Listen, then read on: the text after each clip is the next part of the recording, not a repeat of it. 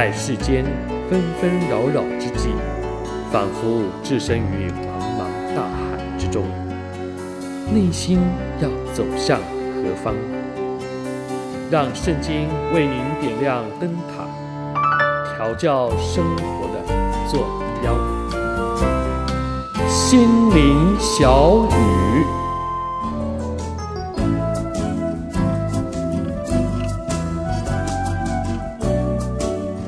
亲爱的朋友，弟兄姐妹，大家好！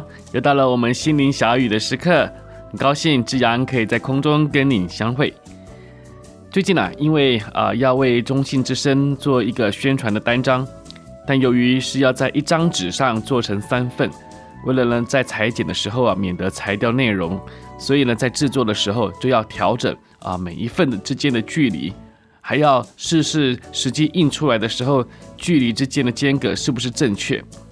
然而这也触发了一些联想，这外在可见的距离呢是可以用尺来测量的，但是人与人之间关系的距离呢可以从哪里可以晓得呢、呃、相信大家都有同感，人与人之间的关系的距离呢不是一种物理性的距离、啊、靠近在身边的人关系距离不一定就是短的，甚至啊，有人说啊，睡在同一张床上的夫妻，实际的关系的距离呢，都有可能如同北极和南极之间那么遥远。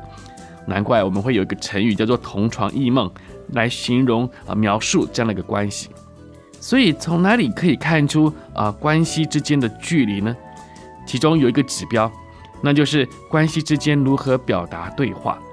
而在对话的方式当中，除了说哎呀我们很习惯的那种亲昵啊啊交心的关怀之外呢，还有一种就是如同孩子向父母好像要耍赖般的那种讨价还价。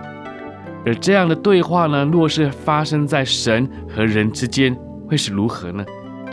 那就想到诗篇第三十篇，就是一个很典型的祷文，好不好？这个时候让我们就一起来听一听诗篇三十篇。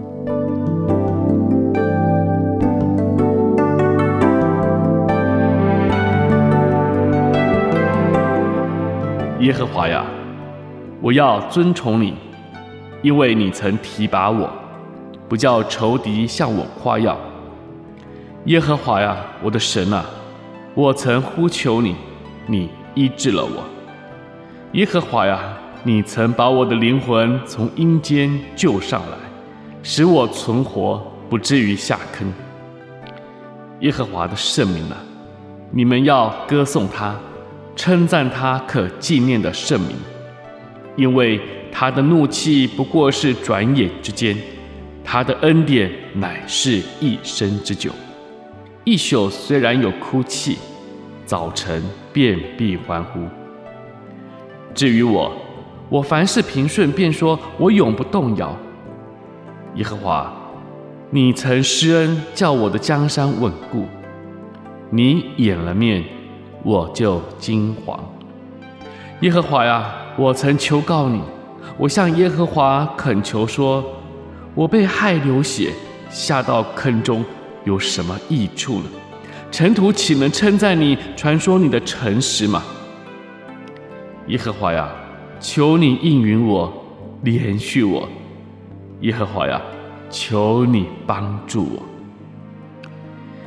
你已将我的哀哭变为跳舞，将我的麻衣脱去，给我披上喜乐，好叫我的灵歌颂你，并不住声。耶和华我的神啊，我要称谢你，直到永远。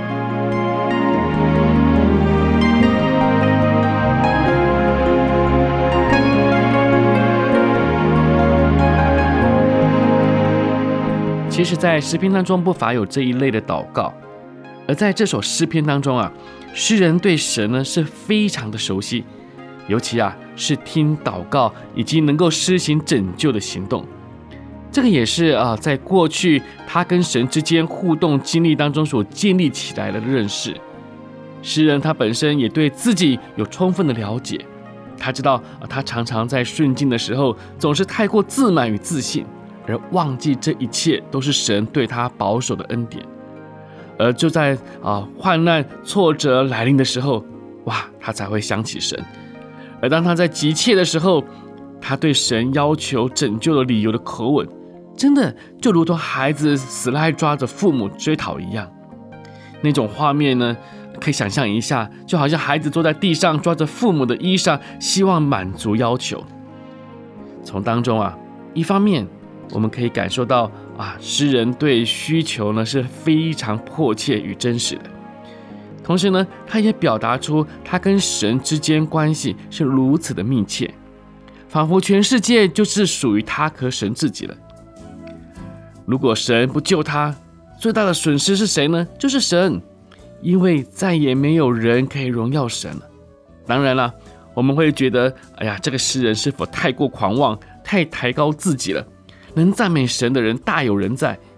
那就神学的角度，这个是不是对神太不敬了呢？神还会需要人来增添他的荣耀吗？但是我们从另外一个角度，如果不是这个诗人与神之间的关系的距离非常靠近到一个程度，他怎能会向神说出这样的祷告呢？而且还很有自信的，神一定会听的，就如同父母最终一定会满足孩子的需要一样。我们在线上的亲爱的朋友弟兄姐妹，不晓得现在我们与神之间的关系是如何呢？是靠近呢，还是非常疏远？但愿我们都能像这诗人一样，在我们人生的旅程当中啊，建立并且去经历与神有同样够深，甚至可以好像耍赖讨价还价的那种亲密的关系。好了，又到了我们心灵小语的尾声了，但愿我们今天就来经营与神之间的关系。愿神赐福您有个愉快的一天。我是志阳，我们下回在空中相会。